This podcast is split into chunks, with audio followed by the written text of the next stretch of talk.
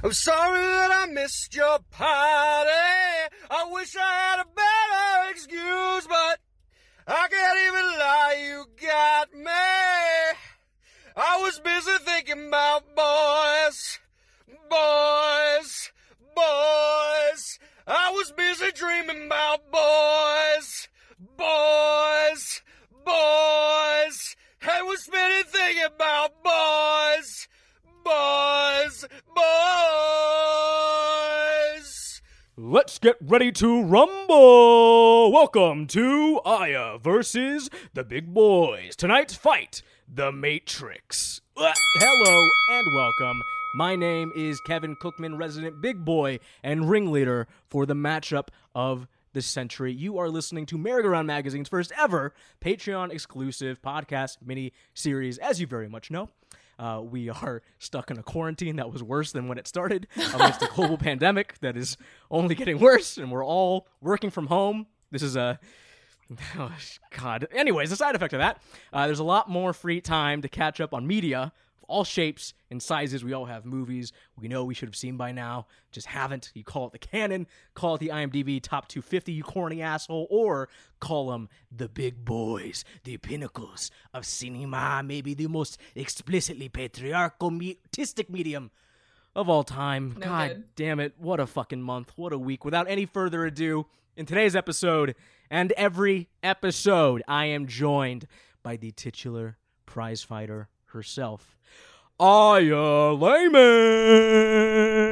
Hey, Aya. Okay, so imagine this. Like, I'm Keanu Reeves at an award show when he was Okay. like, I love movies.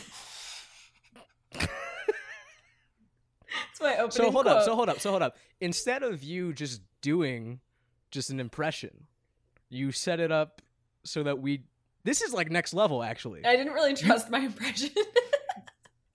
I mean, you've done something better. You've eliminated the need for anyone to ever do an impression ever again. Let me set All we need to do is just Let provide extreme context for what the person was doing, where they were, say the quote, and then we'll just imagine the impression in our head. I, I, yes, exactly. I don't, I don't trust my impression enough. Like I would say that, and then you'd be like, "Wait, what?" Does Neo say that? Uh, no, I think you you killed comedy, which I think is maybe the best I think thing that's you a good thing. I don't think that's right a bad now. thing at this point. Yeah, this. I mean, we're like 30 seconds into this pod, and I think you've like fixed the world. Aya, how you doing? And why the fuck didn't we do an episode last week, bro? Kevin, I don't know if it was just me, but last week was very bad. Would you agree? Okay. oh god. I mean, yeah, last week was was fairly bad. Mercury's in retrograde. You know What happened to you, dude? my laptop You didn't want to watch a movie? No, I didn't. Let me tell you that, Chief. No. My laptop died. Uh, you know, things were just kind of bad. Uh, we were planning a big bake sale and we raised uh, money for the bail Project, so that was of consuming. And by we, you mean you and your wonderful roommate Kelsey, not me. I had nothing Not to do Kevin Cookman. amazing thing you did. my roommate. Kelsey. um, I just say we now, like my, she's my wife. Um, but yeah, it was a, it was a very lo- it was a stressful week, and let me tell you, sometimes you just don't want to talk about a gosh darn movie, especially not a gosh darn movie that you feel is made for men. I you were doing an accent earlier, and I was like, no accents on this podcast, and then I started doing an accent, and I take it back. No, I mean, I mean, go. Uh, what's that? It's called like the Mid Atlantic. That was a very strong Mid Atlantic um, Oh hell accent. yeah, hell yeah! I got it. I know the terms. Katharine Hepburn Uh, is shaking. I think we set it up pretty well in our last episode too. That given the state of the world, looking at a screen is very much uh, one of the last things we want to fucking do with our lives right now. Absolutely. and so, fuck it. We took a breather. We took a breather. We uh we went sleeping into our own dream worlds, baby. Baby. And now we're here. We've awoken.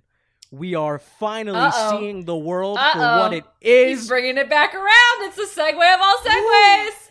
Aya Layman, Yeah, you had never seen the Wachowski siblings Matrix. I had never seen never. Matrix, You no. had never seen the Matrix, despite, despite being L.A. County's number one horny. Con- uh, oh God, Keanu! I almost said Kanye. Uh, Keanu Oh, stan. no. I'm not actually LA County's number one horny Keanu stan. I will say that. I feel like that's a really important, and it's not like she listens to this podcast, but there is someone hornier for Keanu than me.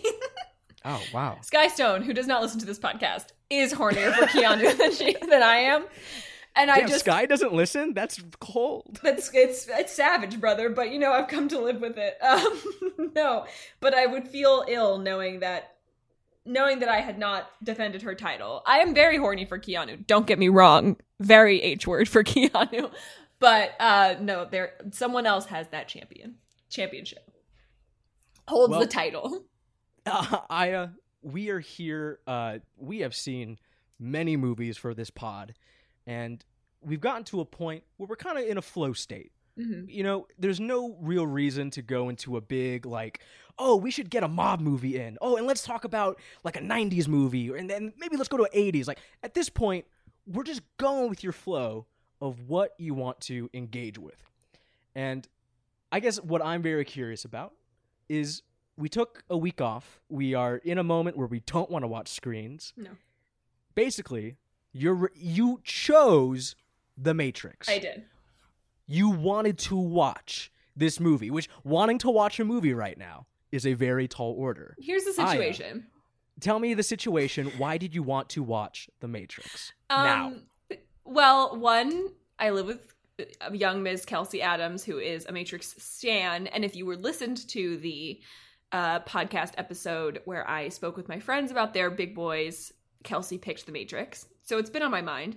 But the actual reason why I decided I wanted to watch it and why I felt it was the time to watch it is because my mother actually I don't even hold number two horny Keanu stand because my mom is very horny for Keanu Represent, represent. and she uh she requested i went to go visit her a few weeks ago and she requested that we watch speed so i went to uh plug Videotheque in south pasadena everyone's favorite local rental store and i picked up speed for my mother and i watched that with her and um let me tell that whew it may take the cake for hottest Keanu performance, in my humble opinion. Unfortunately, he is playing a cop. I will say that, but he is very hot in that movie. And so I watched Speed, and I was like, I I need more Keanu. I ca- I can't get enough of this guy. Um, and I was like, well, you know, I do have to watch a movie this week, and we got a Keanu one ready to go. Let's do it. so it's it's the Keanu attraction that it's brings it's to all it's one hundred percent. Actually, also we watched Boyz n the Hood last week, and Laurence Fishburne was very hot in that, and so I was like, some Laurence, some Keanu, sorry, some Larry, some Keanu, let's do it. Larry Fishburne's run in the late 80s into early 90s is otherworldly.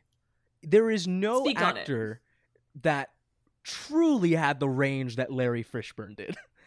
that dude was so fucking hot and so tapped in to every goddamn role. Larry Fishburne, not only uh, King of New York, Abel Ferrara, incredible film. Mhm. This is Cowboy Curtis. Cowboy Curtis. I did you grow up watching Pee Wee's Playhouse? I did not know. Oh, how you missed out. How you missed out. I know. In Pee Wee's Playhouse, the seminal children's television program that ran through the la- uh, early 90s, Mhm. some of the late 80s. Mhm. Laurence Fishburne plays a cowboy Uh, that comes into the playhouse and does magic tricks with his lasso. I'm in. He has a long, curly perm. God, yes. It is terrific, and to s- to see him in the Matrix, so bald, so much skin, That's it took me skin. aback once again. Is he in? uh Is he in Pee Wee's Big Adventure? Uh, he's not. No, none of the Playhouse characters are in Pee Wee's Big Adventure. Very Shameful. Very controversial. hate to see it, folks. God. I mean, we're talking about these dudes. We're talking about these actors who had huge prominence in the 90s. This isn't the first time we are ever really talking about Keanu on the pod because I Mhm. don't. I think we've we've we brought him up, but I don't think he's ever been one in one of the movies, right? No, no, it's our first Keanu flick. We've discussed what- him because of Point Break. Yeah. That's why. Oh, of course, of course, which is the better heat. Mhm. Uh, Aya, I'm a guy who likes Keanu. Mhm. I think he's cool. Mhm. I not in the obsessive range that I would like to be. Mhm. Aya, can you sell me on Keanu Reeves? Why is there a cult of Keanu?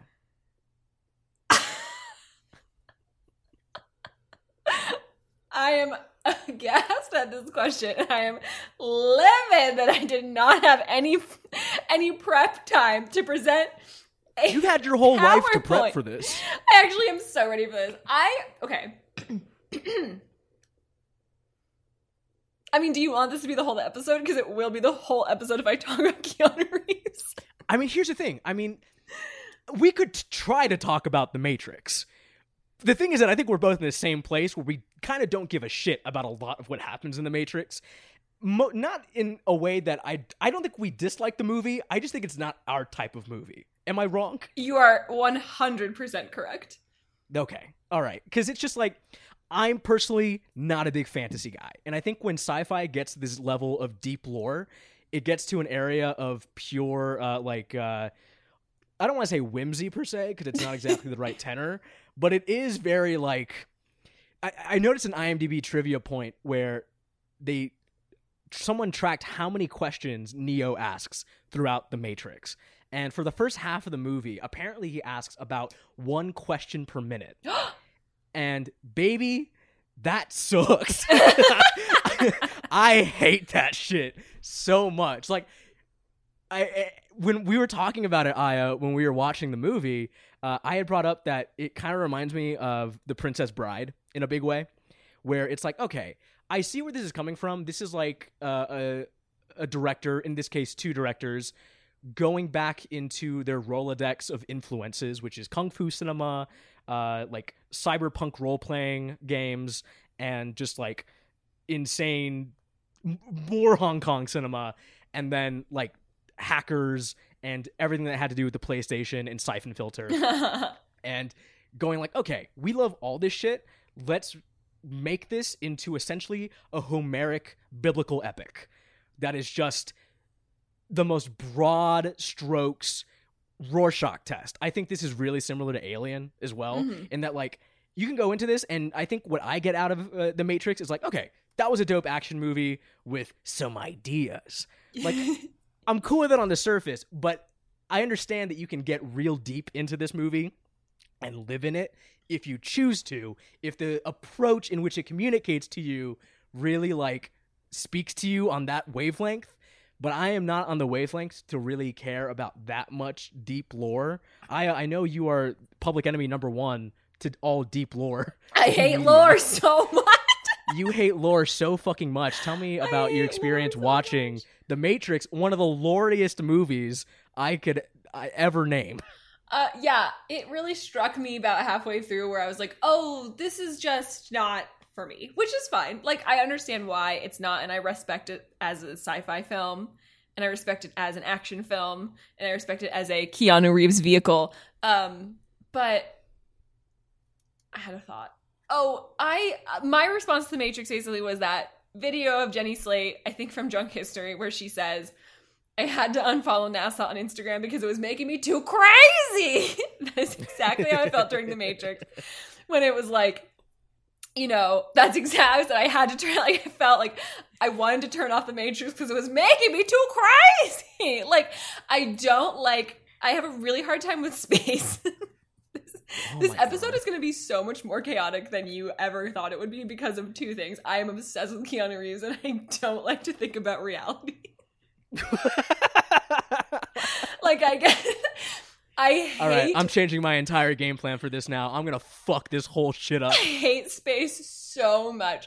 And this film reminded me of why I hate space so much because I am very I have always my whole life struggled with the concept of existing on this mortal plane. Like as a child, I'm not kidding, like a child, like I'm 8 years old, 9 years old.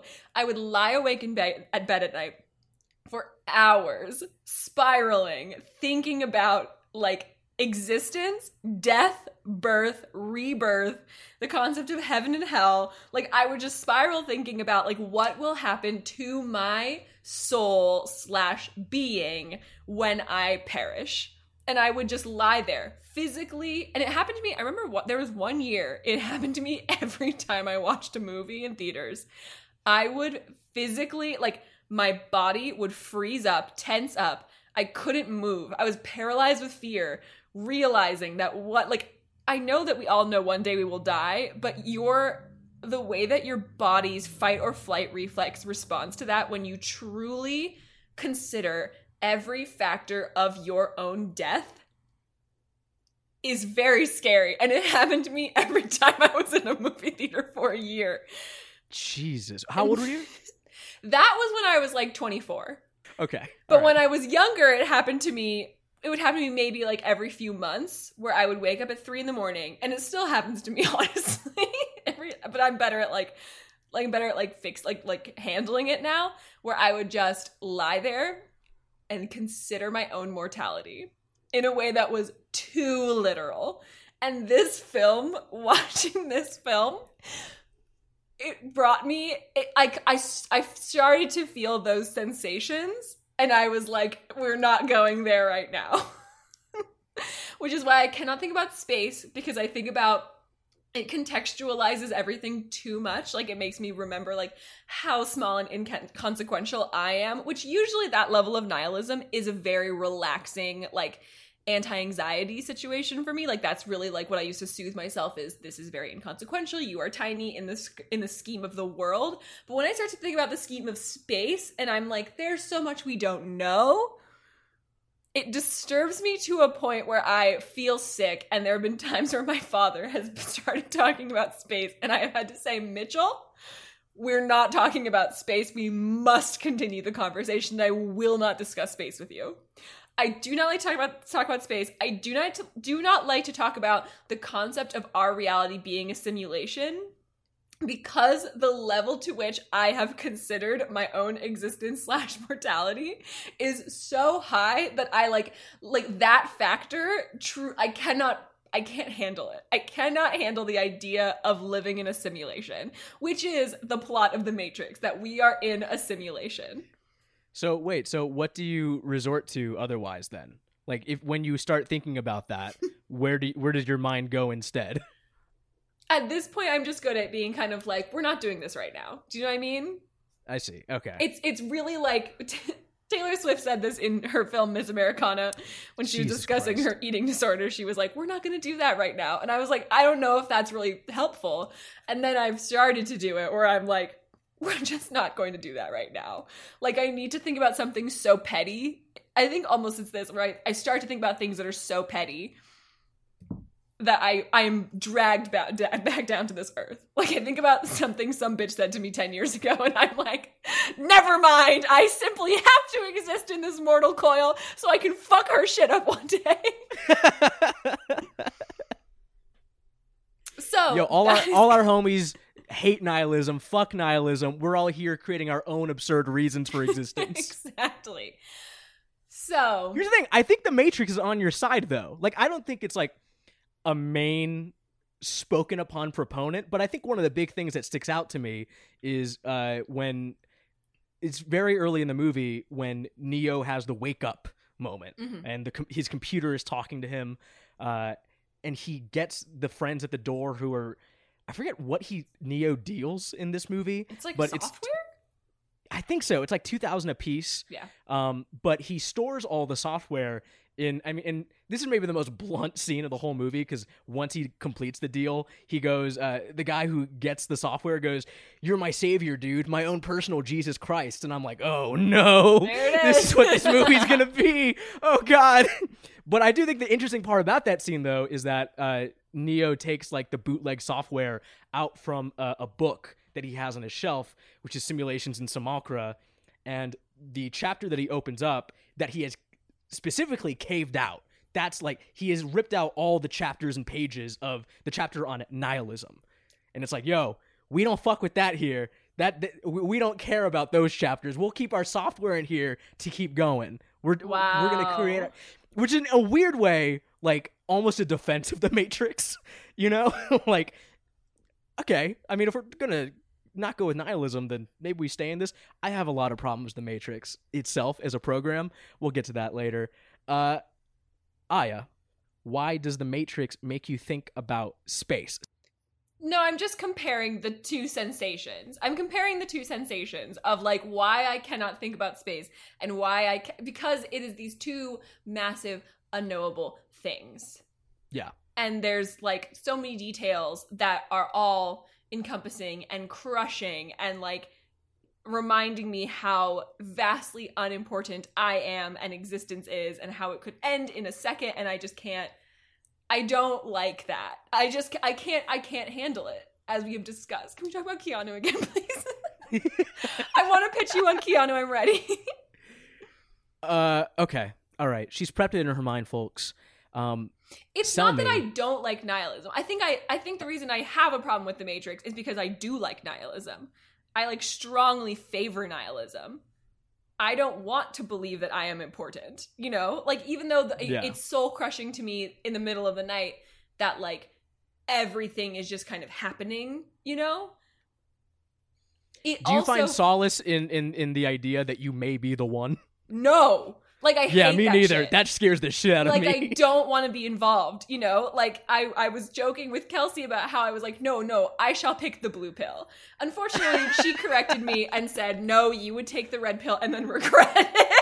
Which I think is even worse. Like that's worse. Like I wish I could take the red pill and be like, "Yes, I'm happy with this choice." I wish I could take the blue pill and be like, "Yes, I'm happy with this choice." But I know I would take the red pill and be like, "Fuck!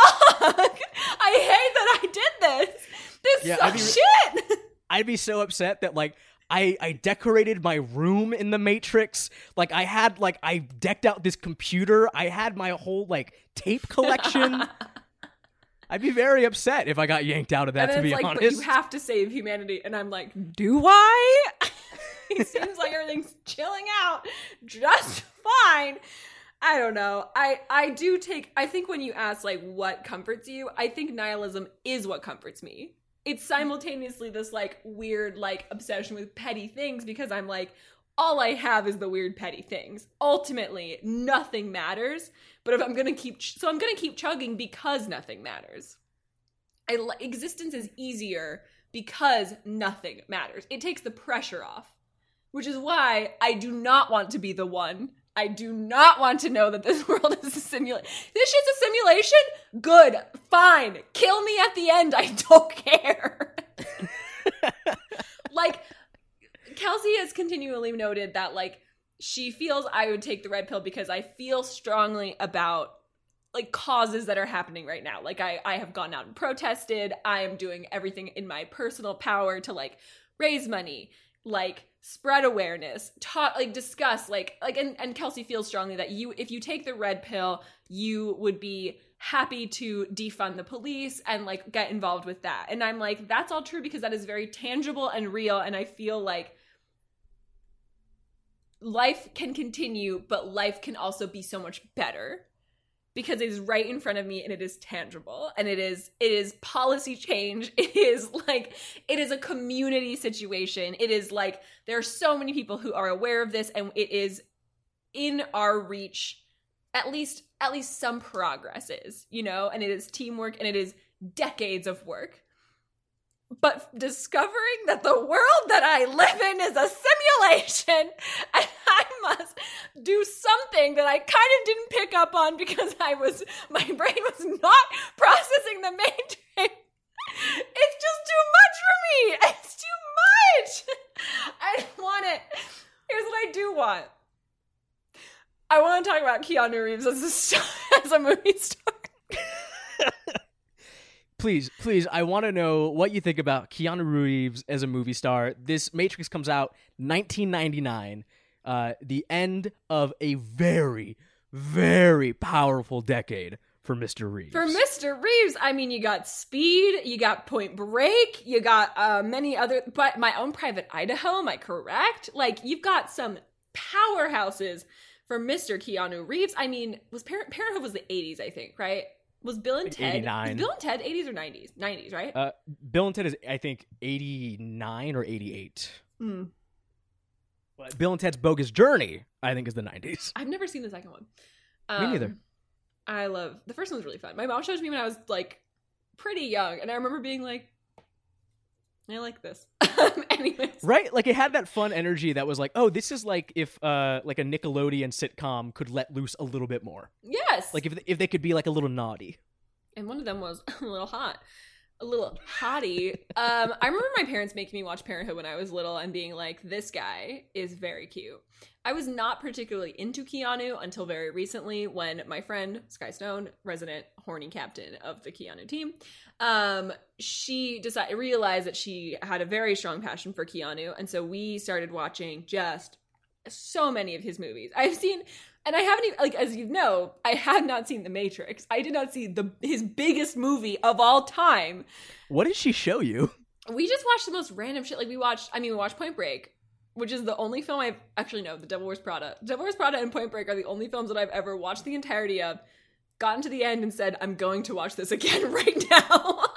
Hell fucking yeah. um, we watched The Replacements, which is a football movie. He's in a lot of sports movies. Do you realize that? He's in a he's in The Replacements where he plays a football coach, a football player. He's in this other film that I've forgotten the name of where he teach he's a baseball coach to like a bunch of like inner city youths and it's very He sweet. he did one of those. He did one of those. It's it's pretty it's okay. It's not my favorite. Um Uh, Coach Carter is what you're thinking of. that's what it's no it's not. I'm kidding. That's Okay. the Samuel L. Jackson I was like, ba- wait a second. basketball. film. Wait a second. Um, yeah, we watched. Um, oh, we watched The Lake House, which I Ooh, love. Essential. The Lake House is so fun. It's so bad, but it's really fun. Uh, I love Sandra Bullock. I'll watch any, literally anything she does. Um, yeah, we so we just like I don't even remember. Like it was just like oh, we watched Sweet November. Have you seen Sweet November? I don't know Sweet what that is. Oh, okay. No one knows what Sweet November is, but it is the film that we have watched multiple times because they're obsessed with it. I think it's kind of what's like it. It really initiated the Keanu spiral. Like it was one of the first ones. It is Keanu Reeves. It is Charlize Theron. Charlize is dying and she has cancer, and so for a month, every month she has a guy move in to her apartment with her and is like her live-in boyfriend and at the end of the month she kicks him out and she's done with him yeah because she well she's like i'm dying. I can't have any long-term partnerships. But of course she brings Somewhat in responsible. she brings in keanu reeves. And also she or like another thing is that she has to fix them. Like keanu is like an advertising guy. He's writing a commercial for hot dogs. He's like hot hot dogs. And um ultimately she brings she takes him in so she can fix him but also fuck him like it's very sexy. And at the end of the film of course enya's only time is playing and they realize that they're in love with each other. Spoiler alert for sweet november but sweet november is so absurd. It is definitely worth watching if you like are into keanu. He looks hot in it. Um that was yeah so we just watched a bunch of movies of his. They started a podcast. It was short-lived but i loved it.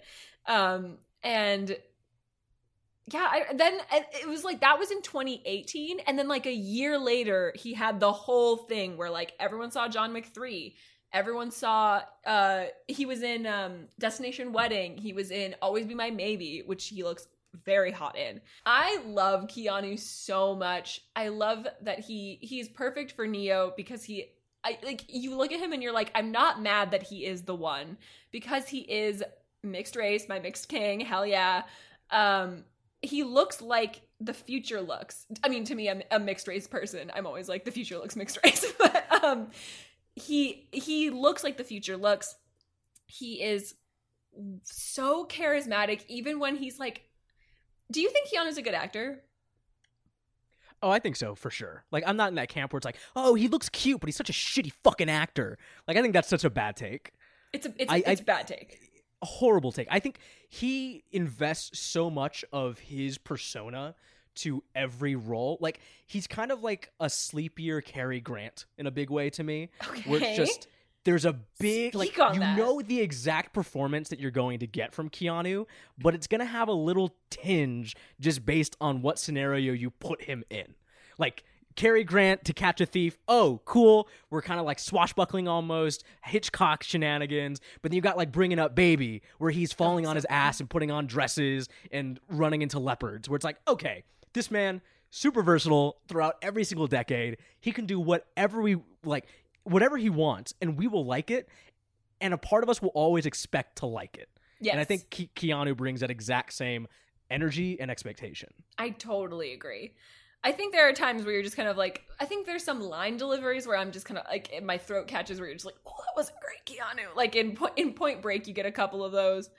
Um, he was great in Speed. I mean, I really think that like, Speed is so fucking hard. oh my god. I feel like there's a part of his draw is that he is a little corny, which is like what makes him work in these kind of corny movies. I mean, like no shade to like The Matrix, it's not corny, but like, I mean, you're consuming this Eh. and you're like, this could be very corny, but because Keanu is in it and he's kind of like, it's it's the it's the same strength Orlando Bloom brings to his films.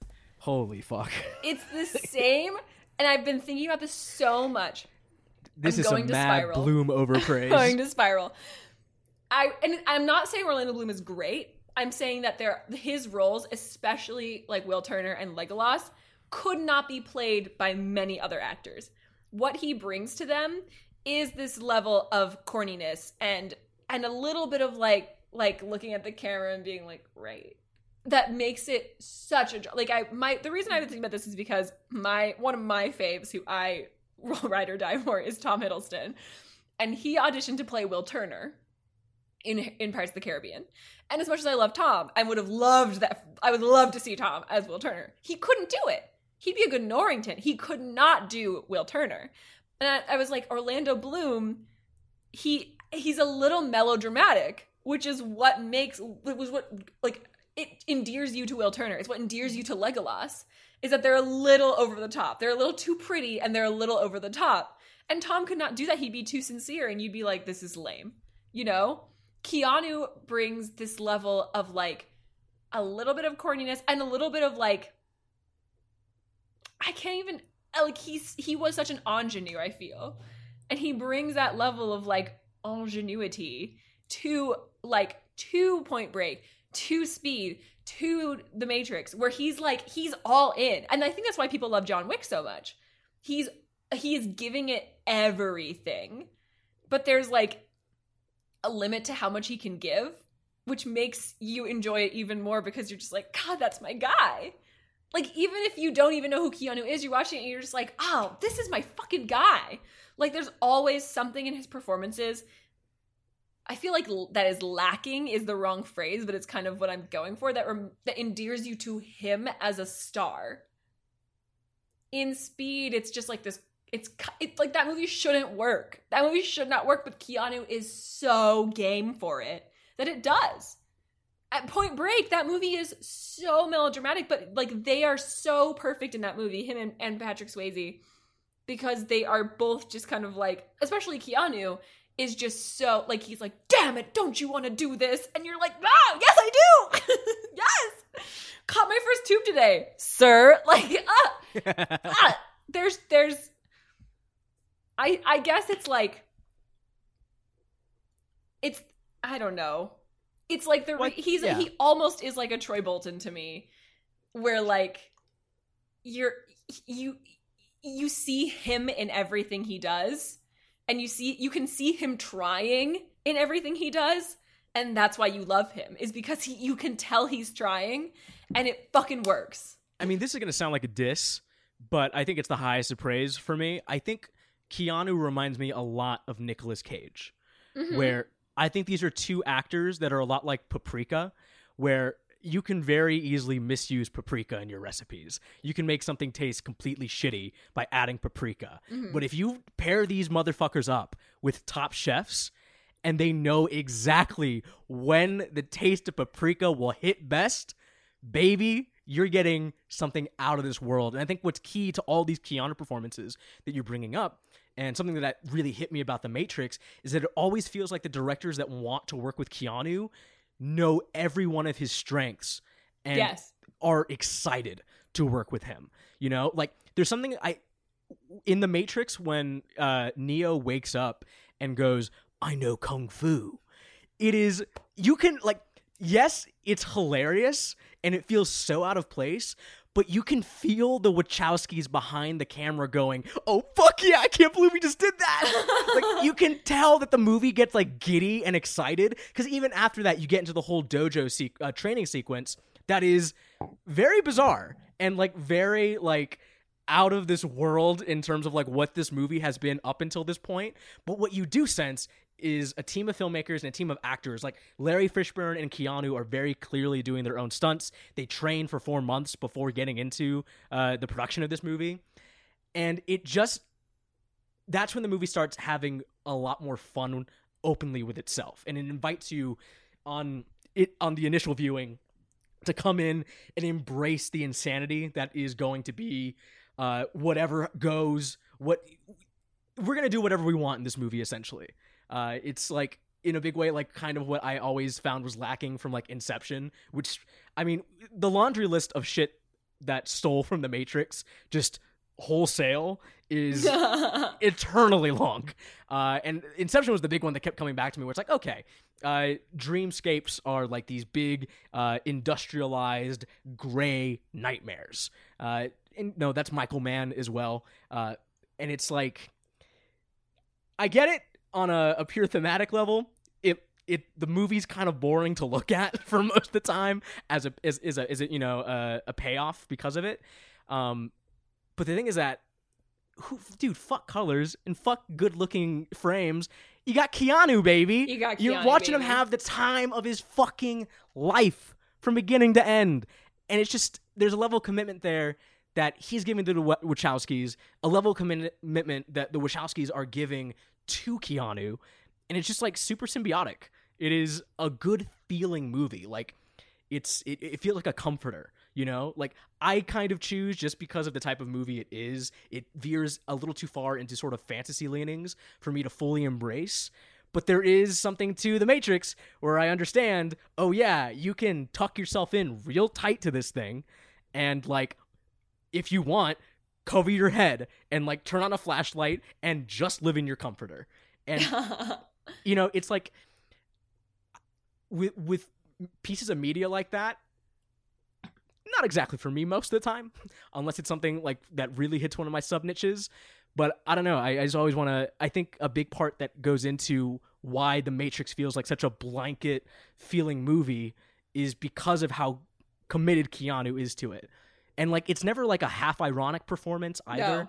like it's never like a wink wink nod nod look what i'm doing for you like what sylvester Never. stallone ended, ended up doing like it's not that action performance it is like a full steam ahead earnestness that i think makes the movie more than people want to give him credit for I agree. I think he's such a he's like a classic movie star to me.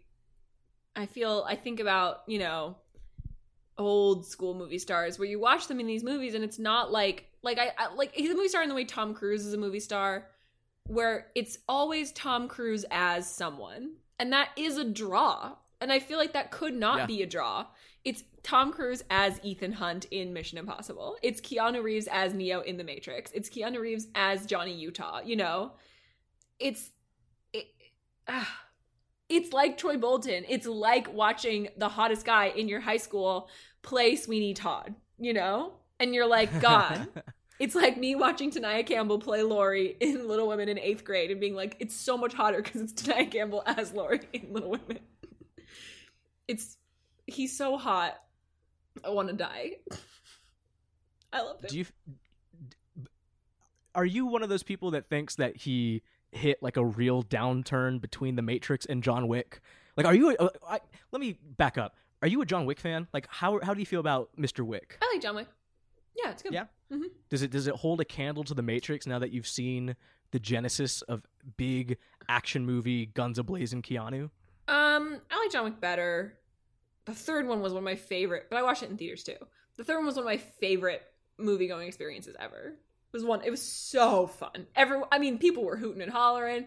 It was, I oh, Hell think, at the Burbank AMC, which you know the vibe. Like, oh no, it was at Santa Anita AMC. My favorite fucking AMC. It was the the vibes were strong that night in the theater for John Wick three, and like people were just like shouting and and like applauding. It was great. It was so fun. I feel like I'm not informed enough about Keanu's about like about that time in Keanu's career because I think about it and like what I have been told is that there was a severe downturn. I'm like he kind of fell off. And I don't know why. Like I mean, Yeah. I know he has some personal traumas that he is struggling with and it's really hard for him, but I don't know what I would love to do a deeper dive into that time in Keanu's career because it's like where did he go? Like what he just came back. So, like like Lake House was what 2004, 2005? Uh, I think so. Yeah. and then those. he he's suddenly back in like 2018 or whatever with John Wick. I remember like 47 Ronin. did he direct that? Am I remembering that right? No, it that movie was directed. I don't think so. I think it was directed by a stunt coordinator from a different movie he was on. Okay. And I I know that he likes to get involved with stunt people and like give them opportunities. Like he was the one who was like, "You should direct this movie." You know, I think this a similar thing happened with John Wick. I'm not sure. I don't remember, but it's it's like that. Uh, so Aya, you and I are, I, I consider myself uh, an appreciator of the science fiction. Uh, you hate its fucking guts, I hate it but so we much. both agree that the lore in the Matrix just doesn't hit us. It, it doesn't hit that key in our brains. Um, and you know, we can keep having a conversation about that, or we could bring in someone that we know Bring in the expert. Bring in the lore expert, someone who really, really feels the Matrix, and maybe she can convert us. Uh, maybe uh, she can tell us how it felt to get her her precious property ruined by incels and red pillers on Reddit. Uh, here is our conversation with Kelsey, Aya's roommate and Matrix fan.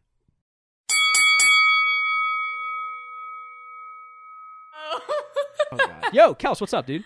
Hi. Thank you Um, for listening for the show. absolutely. Uh, well, yeah, uh, resident lore fan here. I'm really glad I listened to the first part of this, uh, you guys discussing to know how deeply you loathe uh, all the lore of the Matrix I because. don't loathe the lore of the Matrix. I just don't like to think about my life. Well, see, and you said that, you said that, and nothing makes me happier than thinking about like the massive, biggest things about the universe and like my insignificance, but I know that you kind of touched on that, but also like my potential to be the one. oh my god, I'm so happy. Give me a hero complex any day, folks. Lord, oh my what you get when god! you get a Virgo on the podcast. um, yeah, happy to be here. Happy to be here. Happy to God. speak on it. I mean, Kels, I don't know where to even start with the Matrix. I mean, Kelsey, why is- don't you, Kelsey, why don't The- you dive in on basically what Kelsey has been pitching to me as I've not seen The Matrix, as we have uh, experienced a, a social uprising, if you will. Why don't you go into how you feel The Matrix relates, Mhm. and then we can go into the devastation of this God, week no. when you learned what the internet has done to what God, the tears that were flowing, I can't express to you. Um, yeah, no, well, I just, I think The Matrix is so clearly an anti-capitalist, anti-fascist, like it- with environmental commentary, with technological commentary. You look at the representation across the board. There is not a single like macho white man in the movie that isn't a bad guy.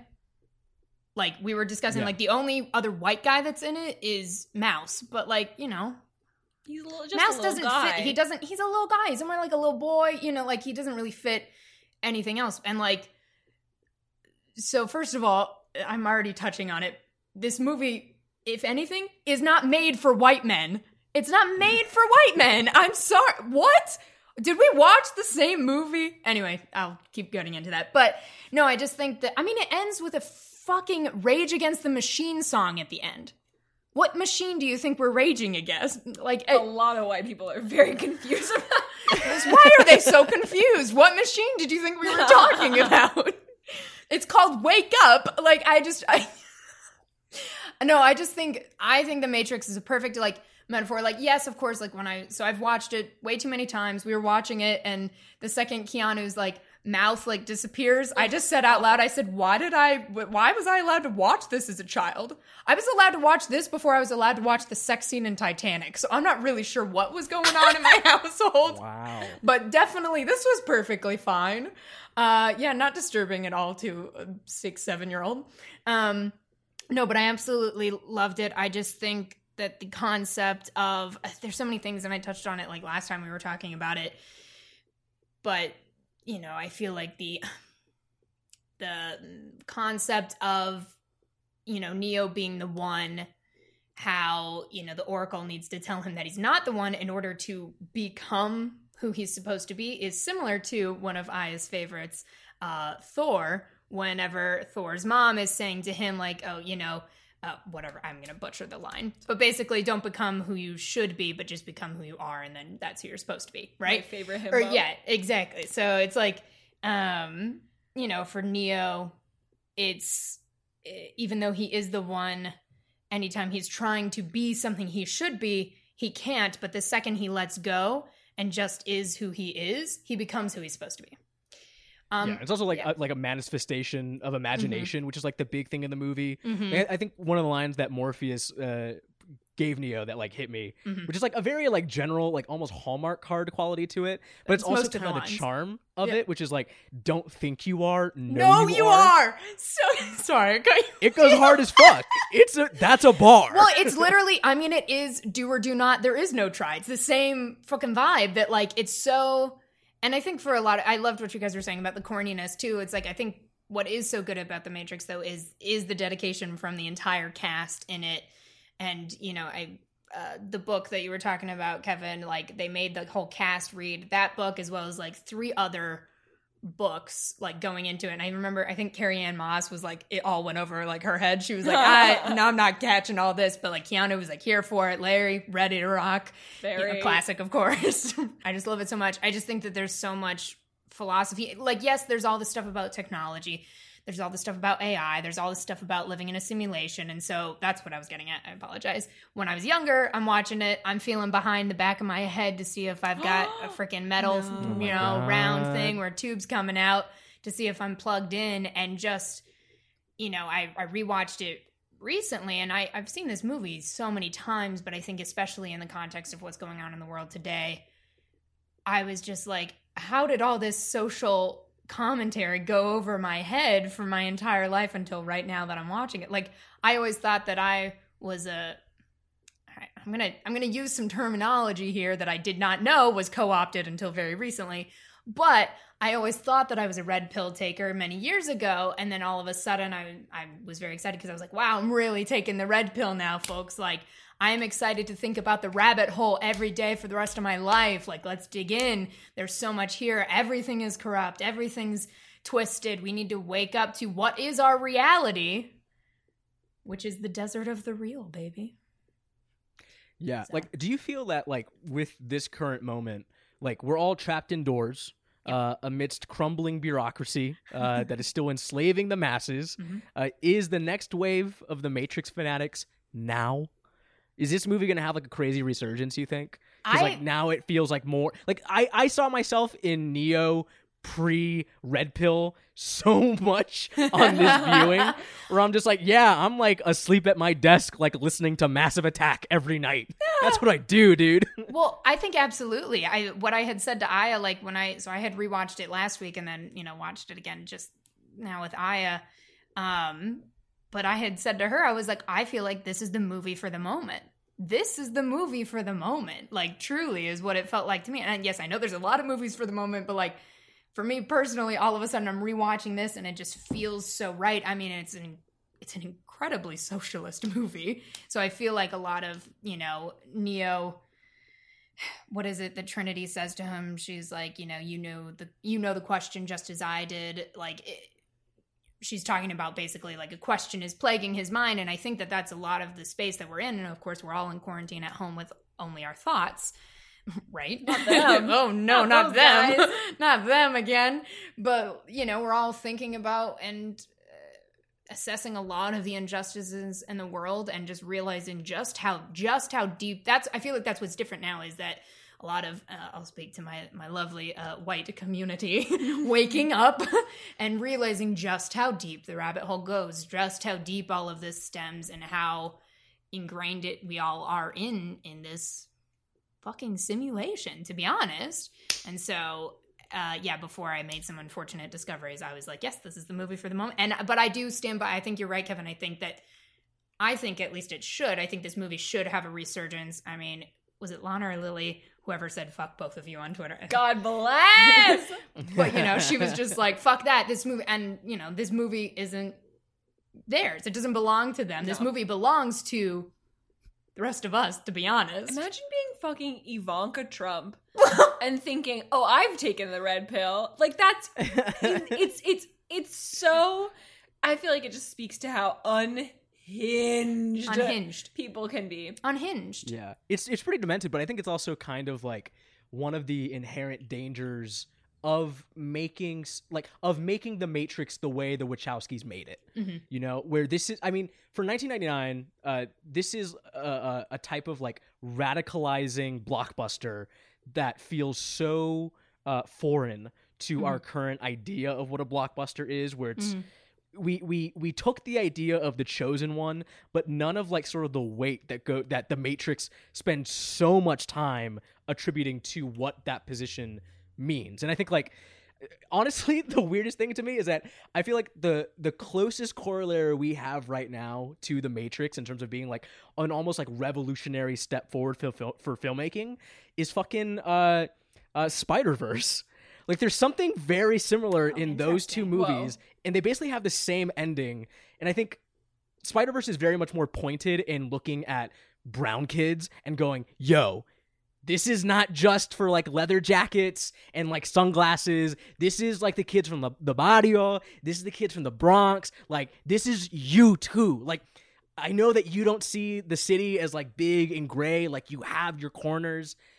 Guess what? You can, st- there are still heroes needed on I'm those gonna cry, corners. dude. You can still be that hero. And it's like, it has the the same exact fucking Matrix feeling. Mhm. And I was like, oh my God, the Matrix, like, it, it did so much good.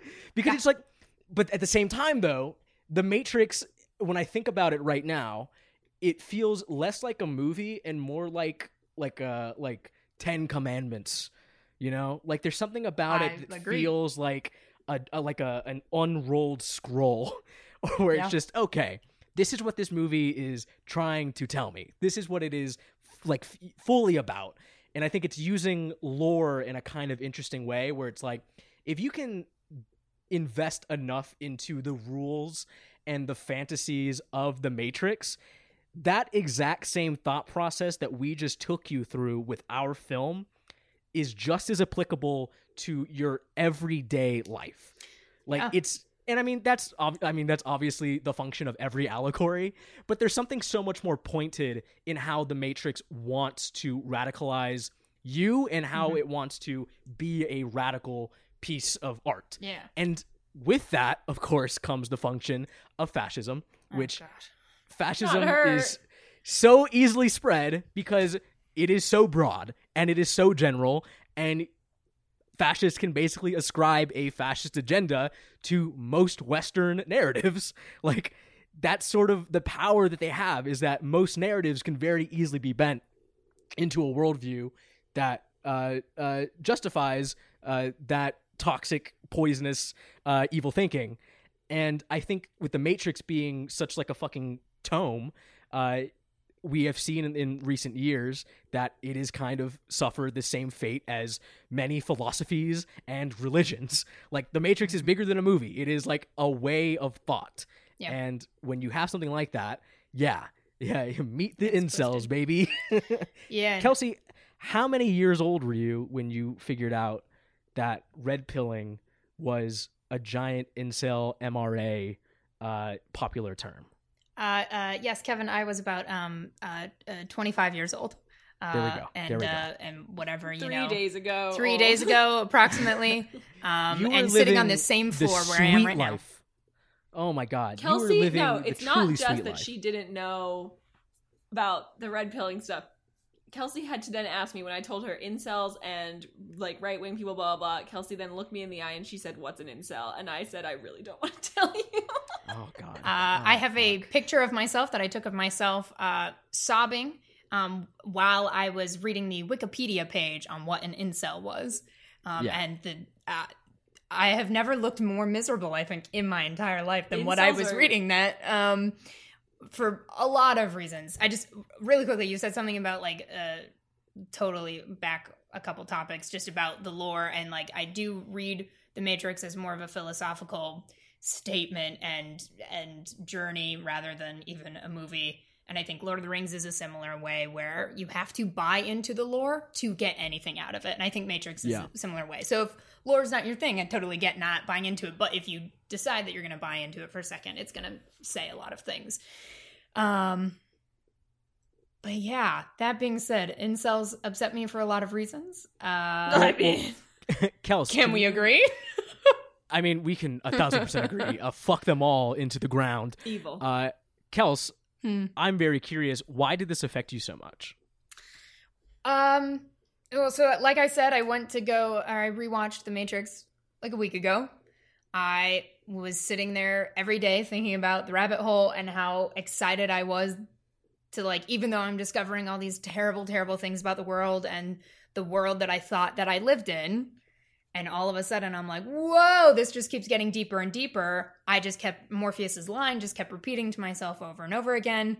Um, and I thought it would be a really nice thing to just post that picture of Morpheus saying that line on my Instagram. And I was like, wow, I can't wait to think about this every day for the rest of my life. And Aya screeches from the other room. She said, You have to take that down. And I came out so exasperated. And I said, What? Why? Because how could that possibly, how could it possibly be an issue? To, to clarify, Kelsey posted the choose the red pill uh, or the blue pill uh, sh- shot and like caption Mm-hmm. and everything. Yeah, yeah. With his whole line of you take the blue pill, you wake or you know wake up back home, believe whatever you want to believe. You take the red pill, uh, you keep tumbling down the rabbit hole, and I just show you just how far it goes. And then his line afterwards is, "Of course, all I offer you is the truth, nothing more." Right? Because of course that's what we're all doing. We're all. It's not pretty. It's not pretty, but it's the fucking truth. So let's go. Um, yeah. So I was very exasperated, and I plopped down on the floor. And I was like, can you please explain to me why this is at all a problem? And I was just so heartbroken to hear that evil white men had taken yet another thing that does not belong to them.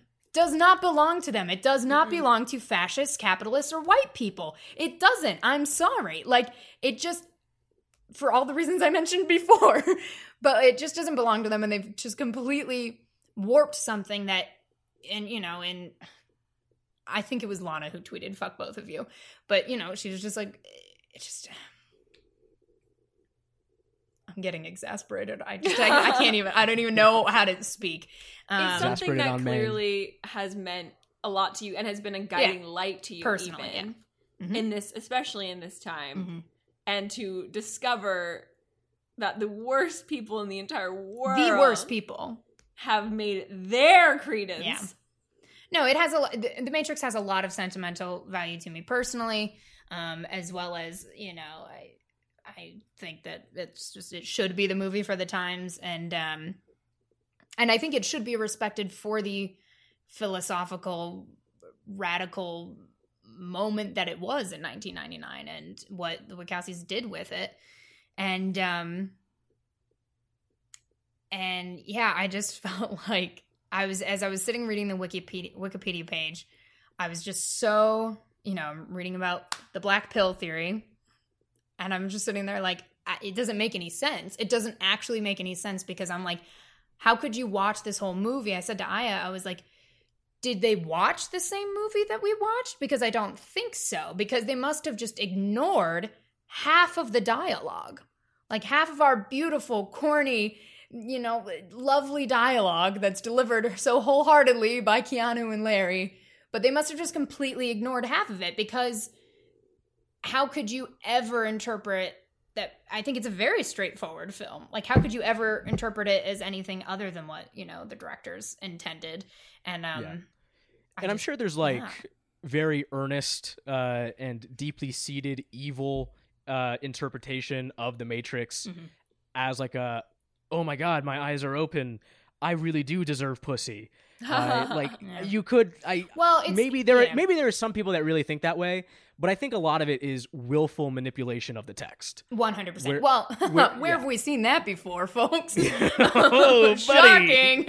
Um, no, but I do think like you know we were like thirty minutes in, and I was like, okay, you know, maybe if I had only watched up until this point of the movie and then just kind of surface level absorbed the movie from there on out, I could understand how you would think taking the red pill. I understand that you know the idea and again because i'm watching this with much different eyes nowadays than i was when i was a child and you know i could see how taking the red pill feels like okay let's learn about conspiracy theories. All the conspiracy theories are true. That's the real world. I under- i understand that leap.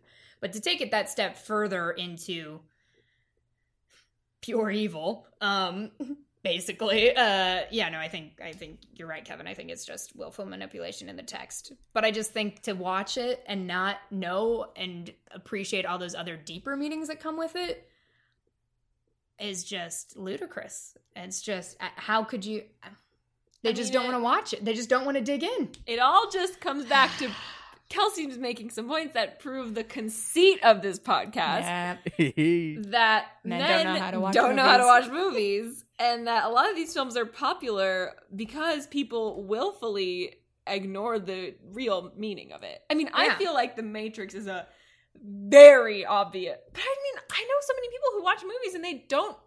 It's, they, Well, it's they like don't pick and choose. They don't consider their lives afterwards. They're not like watching this movie and then thinking, insane. "How can I apply this to my life?" They're watching a movie and they're like, "That was fun," and then they That was move fun. on. like i think yeah when we were talking about it last time i was on and talking about the matrix um but you know it's like uh, people get all excited about you know neo dodging bullets and i'm like first of all honestly, fucking cool. fucking amazing. I dressed up as trinity for halloween and my caption was dodge this. Of course it was obviously.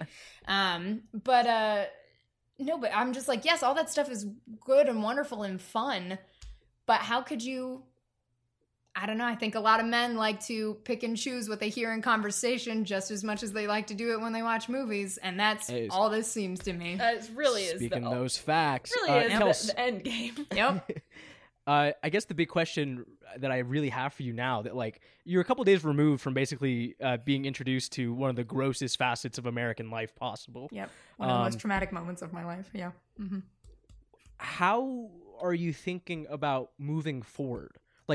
Do you think there's ever a chance of reclamation of the red pill, or do you think mm-hmm. that like is it possible that the Matrix is by its very virtue of being so broad and so philosophical that it may it's it's past the point of being reclaimed as what it once was. This is a film that was meant to be interpreted, meant to be kind of manhandled and like taken and and attributed to people's lives.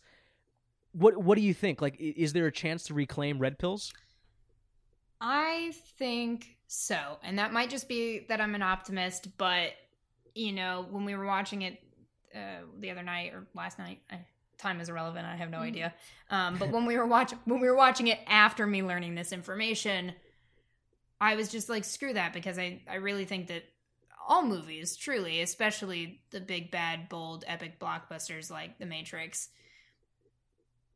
because of the nature of their virtue like you said it's because this is such a deeper like i think you know a hundred years from now when people have forgotten about the tweets hopefully a certain group of people don't really exist anymore someone could pick up and watch the matrix and they would interpret it i think the way that it's meant to be interpreted.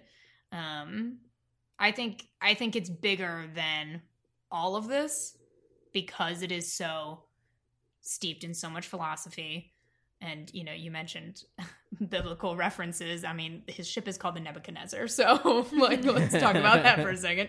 Um but uh but no i just th- i think that it's steeped in so much uh so much that's bigger than us. And you know it reminds aya of space but it reminds it reminds her of space because it's so big It's so broad. it's so big. It's so broad. It's so deep. And it has so many facets. And you know and like lord of the rings where it touches on so many universal topics and um you know and it is a very it's very much a moment for 1999 um you know in a lot of ways. And uh yeah i just think it's i think it's bigger than them. I think it's bigger than the incels. I think it's bigger than the alt-right. I think it's bigger than us. I think it's bigger than socialism. I think it's bigger than anti-fascism. I think it just has so many things worth reclaiming that it just inherently will be I think that's true. I also feel like it's like simultaneously so much bigger, but I also feel like it's very specific.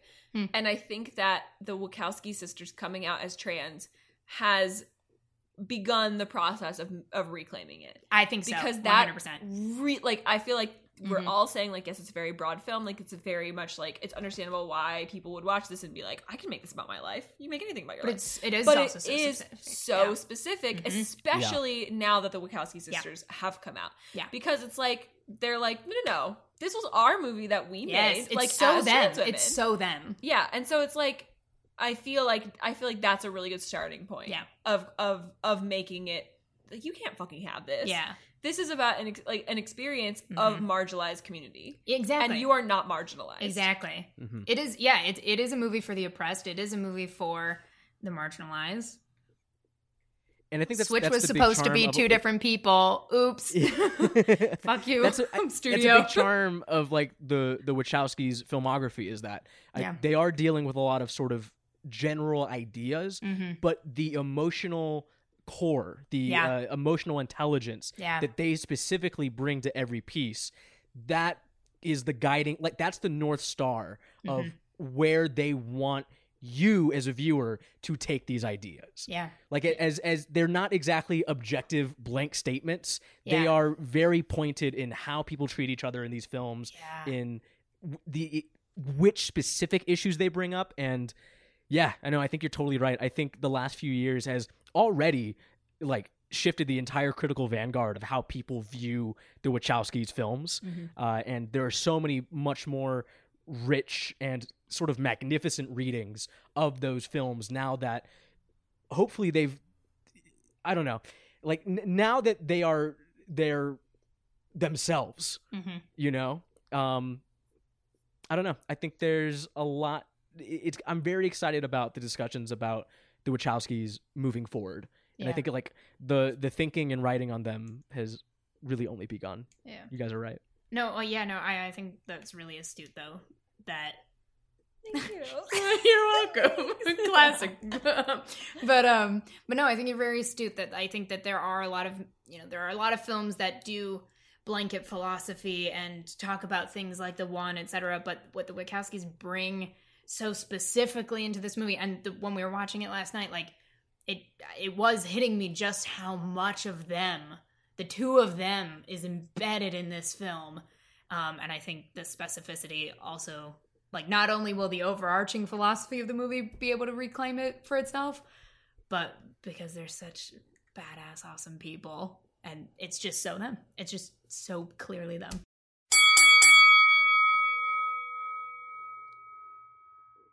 I we had that conversation with Kelsey, and I think a big thing that we kind of, at least that I learned from it, was that for the Matrix to work, and for a lot of these big sort of fantastical properties to work, you need to accept, you need to bring a ticket to ride, like you need to come with an intention to get on board with it, uh, and I think Kelsey taught me a lot about that movie.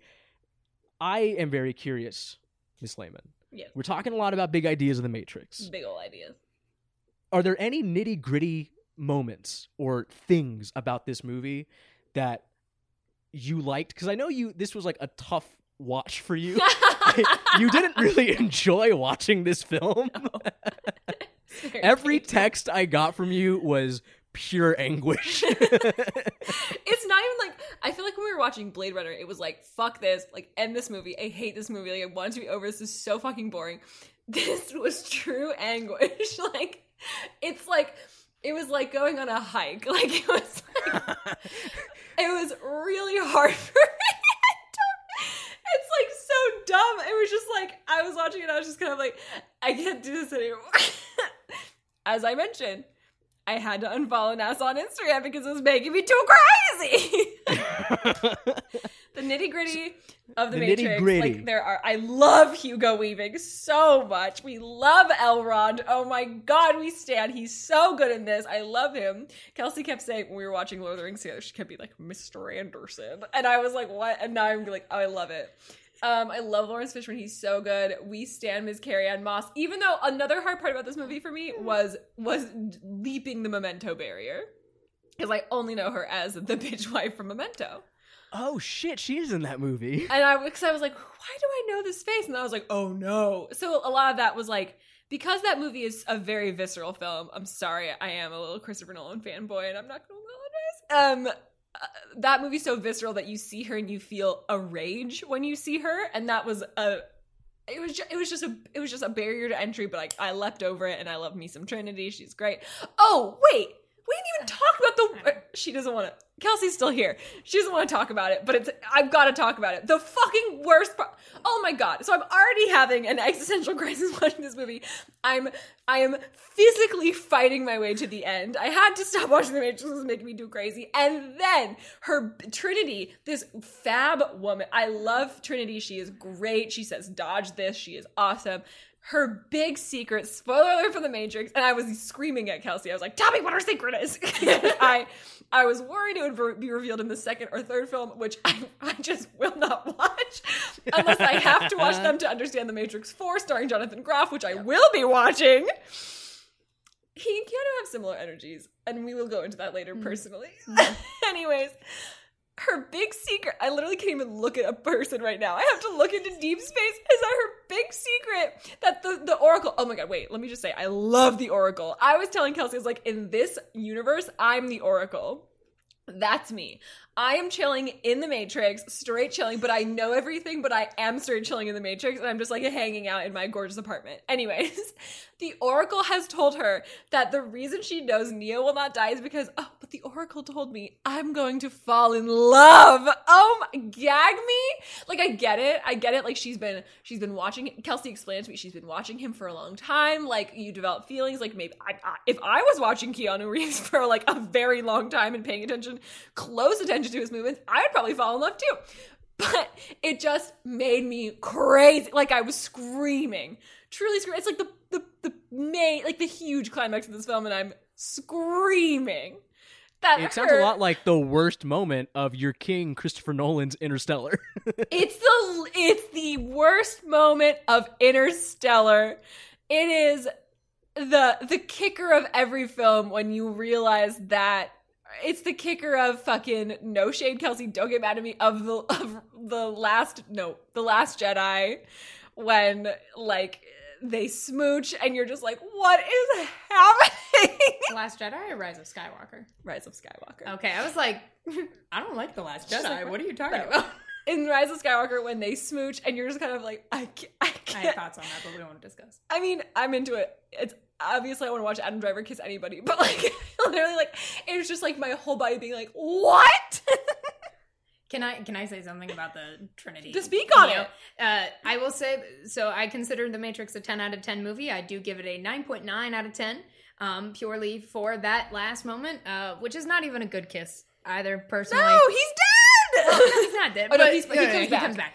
it's Um, hot because it's Keanu. I'll say that. like I did say to Aya, like, yes, Trinity's been watching Neo for forever, so of course she's in love with him. We don't blame I don't dislike the idea that Trinity falls in love with Neo. I don't dislike the idea that she falls in love with the one. I don't dislike that. What I dislike is that that revelation is what brings him back from the is what inspires him to believe in himself to be the one. Like I want like I don't actually have like a, a an idea necessary. Now I'm thinking about it a lot, but now I want to find a better script A solution, way yeah. solution to have him believe in himself to be the one. But I want it to be a moment that he comes to on his own. Like I didn't want an outside force, and let alone the stupidest fucking Yeah. moment. Like, yes, I believe in their love. I I think they are good together. I'm all here for it. Whatever. But like, I just that didn't need to be the thing that brings him back from No. the dead. No, No, that's like- crazy talk. That's Disney talk. That's what are we talking about? talk. It's like What am I watching? Morpheus. Like Morpheus believed in him. It Yeah. should have been Morpheus. I mean, even then, like he already knows he has Morpheus. He has everyone's support. It should have been but like he doesn't needs have Trinity's support. To be honest, she is the only one throughout the whole movie that like she doesn't explicitly. s I mean, I guess she does, but she's been kind of She- quiet about it. She mostly just supports Morpheus. She's like, no, no, no, supports it's Morpheus. Morpheus. I did think it was interesting that Morpheus did not die. Because when he was like Mhm. maybe about to die, I was like, I'm gonna vomit all over Joseph Campbell. like, I can't do this. But then he didn't die, and I was Mhm. like, oh, sick. Okay, we get to keep the mentor. That's fun. Yeah. I get that she's fallen in love with him, but I I don't don't. blame her. I just don't like when women are just made to be like, well, I'm in, I'm in love. with Well, and that's the thing is she's so the movie starts with her. The movie starts with Yeah. Trinity being a fucking badass. So dope. she's so badass the entire time and so but like also vulnerable at the same she's so dimensional yes. as a character that for then to, that just, you know. then it's eh, like, but I'm in love with you. You're just like, bake- oh, it's gonna bake can't. your noodle later on is more happened No, no, no. Sorry, I Oh, okay. was just quoting the I was like, and saying two- that that's what bakes my I noodles. was like so- two to three. Nah. There's a good sex scene with them in the beginning of two, though, so we might need to watch that. All right, I take it back. I might have to watch two. Again, I will watch them if I have to watch them to understand I think four will. starring Jonathan Groff. I think so. That's it. That's all I gotta say on that. Sorry. Oh, I like the crew a lot. I thought the crew was really good The too. crew's the crew is great. I do love any crew that has like you know, uh, kind of like a band of misfits. That was great. Um, they're hot. Everyone in this movie was very hot, yes. which was exhausting. I thought. Even Cypher. I found I Cipher. Cypher was I was hot. attracted to Cypher. What the fuck, man? That's is- what I said. I Joe like- I first- Pantoliano is I your like guy? There's like a very sexy. Well, he's not my guy. I just but there was a sexy energy there. Sorry about it. I like the bad guy who's pretending to be good. I find that very sexy. Loki's Look. my dude. Like, Look, well, He does I, not have the I same feel it. energy as Loki. I don't know what you're talking about. never mind. I, uh, I feel it burning in your loins. I know. I get it. I understand. We'll get to it in just a moment, but I would be very remiss if I did not vocalize my primary grievance with the lore. air your gr- I- air the grievance, Kevin. It's it's Festivus. Air that grievance. I do not understand the current function of the Matrix Oh, in the motion picture The Matrix. I don't understand why it's still a thing. Okay, I If- don't either. Wait, I'm gonna be If honest. the whole idea, oh, so here's the thing: the whole idea of the Matrix is to get all these pod humans mentally in a state of comfort of 1999. Okay, All because right. it is twenty one ninety nine. Well, Well, they don't here's the thing. Well, That's what breaks it. That's what shatters it. I feel like the Matrix makes sense in like 2022, where it's like, okay, you have a lot of like people that you want to liquefy and turn into jelly for AI civilization. You want to make sure they don't mentally uprise. You want to give them these 1999 captives a vision of 1999. When you get to 2199, there's no one from 1999 left. The AI won. AI was successful. They killed every single human and are now making babies on their own. They're just sh- cropping up those babies like it's no tomorrow. And what I'm curious about, at some like I feel like in uh 21 uh 47 maybe. You're like, I think we can take we can club penguin this shit. Like we could probably take the Matrix offline. Like we're making babies. We're we're good. We create humans. They have no idea what 1999 is. They don't know what a number is. And so I don't know. I feel like the creation of the Matrix only like having it still be a thing would only empower the babies that they're creating. Why does the Matrix exist still? This is bad farming.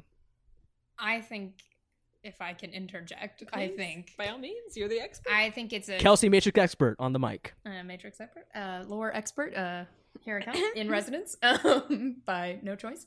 Uh, I think it is a mm, question of what is the innate nature of a human and a human mind. So no matter like I guess correct me if I'm wrong. What you're getting at is that like these humans are vegetables, right? They are essentially vegetables. There is nothing more about them that no one, none of them remember what life was like. So like there is nothing for them to cling to. So why I need the Matrix? But I think that that's what Hugo Weaving, you know, what Agent Smith is getting into when he's talking about humanity being a virus. And like he did, they did create a Club Penguin scenario, but the human minds, the human minds inherently, I think what he's trying to get at is that no matter how long they've been doing this for, no matter if it was 2047, that like the human not human mind inherently did not want to accept something that was so perfect, that was so simple. They wanted all the complexities of life in 1999 or just life in general. But I guess I that's the thing that confuses me though is that why give these human minds either of those scenarios? Like the perfection makes like not giving them like a perfect brain simulacrum makes sense for like the 1999 till let's say people die by 2097 you mm-hmm. know like let's give it that time frame of every person that was still alive in 1999 dead. Done. Zippo. By the time you get into like the 2100s I it's just meat at that point. It like is, why keep can the- stimulating the mind? But I think that that's the whole thing about the Matrix is like when they when they say that you can die in the Matrix and your body will die there, it's because the body cannot live without the mind, and that's the whole Mm. point. Is that the bodies, the crops, and themselves will just die if the mind is not stimulated. That's the whole. That's the whole point. Okay. That's why and they, they, have and to they keep found it. that 1999 was like the most numbing year where it's like we'll keep them in that one. Well, I think it was. I think it was also like. I mean, I guess I would need to like think about that or read about that more. But my impression was that like, oh, I guess he says in the early, like early two thousands is when we discovered AI. It was like kind of like nineteen ninety nine was the last time before Oh. AI. So like, so that's why. So Kevin, what you're getting at is like, why give them this time where like they can rise up, but it's like 1999 was the last moment before they even were exposed to AI. So like therefore the human crops that are in the matrix aren't even thinking about AI because they're that's the last time they're not exposed They Don't to even it. know it exists. They don't even know it Gotcha. exists. You know, So like to- to- to Neo get knows the it meat exists juice, because he's you on need the, the mind to be working. exactly. You, and that's Okay. it. That's why we lose Switch. Uh, we lose APOC. Switch in my favorite, my favorite line the entire time. Not like this. Not like this. Not like this. I will So say. I have been silent for the last two minutes because um my brain stopped processing. she can't. She can't do it. She won't. Brain broke. Uh, she Brain broke. won't. She won't Oops. listen to it. Let's reactivate now, your though, cables, the bolt in the back of your head, layman. Plug it in. We're plugged in. Kelsey's joining us. Who Thanks. is the hottest of the flick? Do I have to say it? I mean, do we make this interesting? Is it who is the hottest of the flick that's not Keanu Reeves? Mm. I mean, I guess we could. I suppose obvious that, that makes it's sense. Mr. I mean, Reeves. It's Keanu, like By a, by a by mile and a half. mile and you know? half. I mean, it's cute. I can't even. I can't even talk about him anymore. I won't. Except I will. We can talk about Nancy Meyers. I didn't bring her up earlier, but I oh need to talk about her fucking later. god! Anyways, It's our not longest Keanu? episode. this is our longest episode. Not Keanu. not Keanu. I think it's might be Switch. Switch. Switch. Switch is hot. Switch is hot. Declare I'm it. very Truly own it. attracted to Larry Fishburne. Which I, think would be a hot take. To I love honest. his mouth so much. I love watching him say words. Yeah, it's It's very sexy. Mesmerizing. It's really mesmerizing. And his gap in his tooth. I literally explained to Kelsey, I was like, he doesn't even fully close his lips when he speaks. And she was like, wow. he doesn't. Um, Switch is deeply hot to me. Switch is deep. Um, Um, Switch's outfits. I mean, like bandeau with like the Very good. suit. Very hot. I mean, the crew, like in general, like their energy is very hot. I mean, what's his name? Tank. Tank is hot. Wait, what's Tank's brother's name? Uh, Dozer. Dozer. Dozer deserved more screen Actually, time. I think Dozer's the hottest. I think Dozer's Dozer's hot. so hot, and I think it's even hotter if he doesn't have screen time because you're always like, "Well, wait, let me see him." Um, Um, it's I- the whole crew. yeah. the whole crew is my answer. Like they all together, The whole crew. especially, is hot. the whole crew is an ensemble. I would have to agree. Uh, when I was uh, very young, I had a crush on Mouse and uh, also a crush on Switch. Because Mouse, I see like young me. I'm, I see Yeah. Mouse, and I'm like, young me would have been so into you. I mean, current me Yeah. is a little bit into it too. Everybody's into Mouse. Everyone's- Also, Kevin, he's in he's a Attack of the Clones. You want to buy some dust sticks? I don't want to sell you dust sticks. I didn't even notice. That's crazy. I've never seen Attack of the Clones. She hasn't Clones, so seen that can't- one, It doesn't work she on missed me. the Uh, Attack of the. Clones fucking slaps. It's great. It's my favorite. but um, well, no, Revenge of the Sith. We won't get into it. We won't get Um, into that right we can't go there.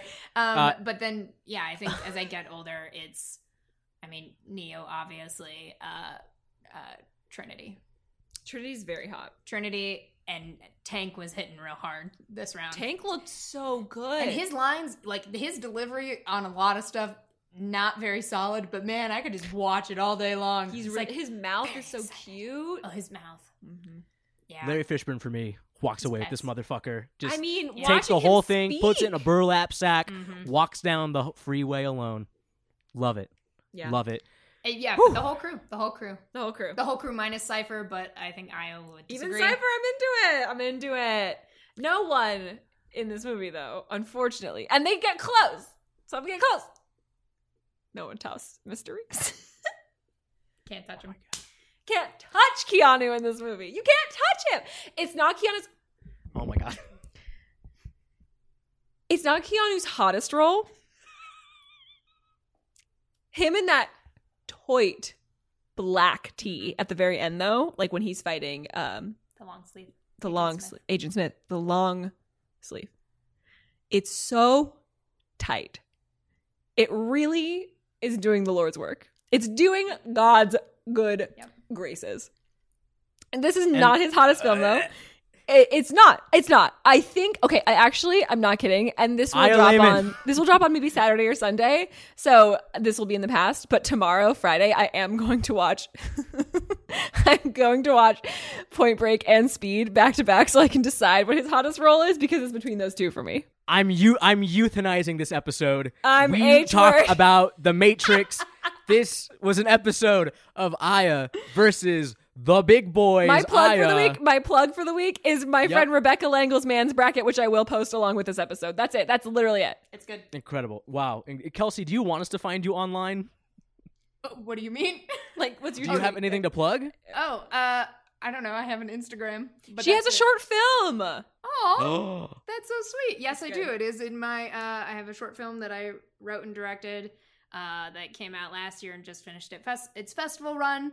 Um, and it is linked in my Instagram bio. Kelsey, i.e. Adams, sixty-five. Wow, she knew it.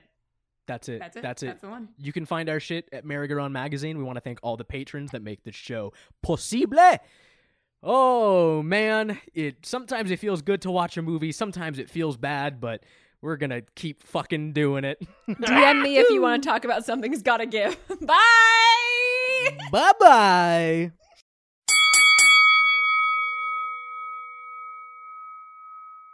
Don't be mad, don't be mad at me, no, no, no, no, darling, I can stop it, even if I want it. Don't be mad, don't be mad at me, no, no, no, no, I miss what you were saying, I was miles away. Don't be mad, don't be mad, never got a choice. I was busy thinking about boys, boys, boys. I was busy dreaming about boys, boys, boys. I was busy thinking about boys, boys, boys. I about boys, boys.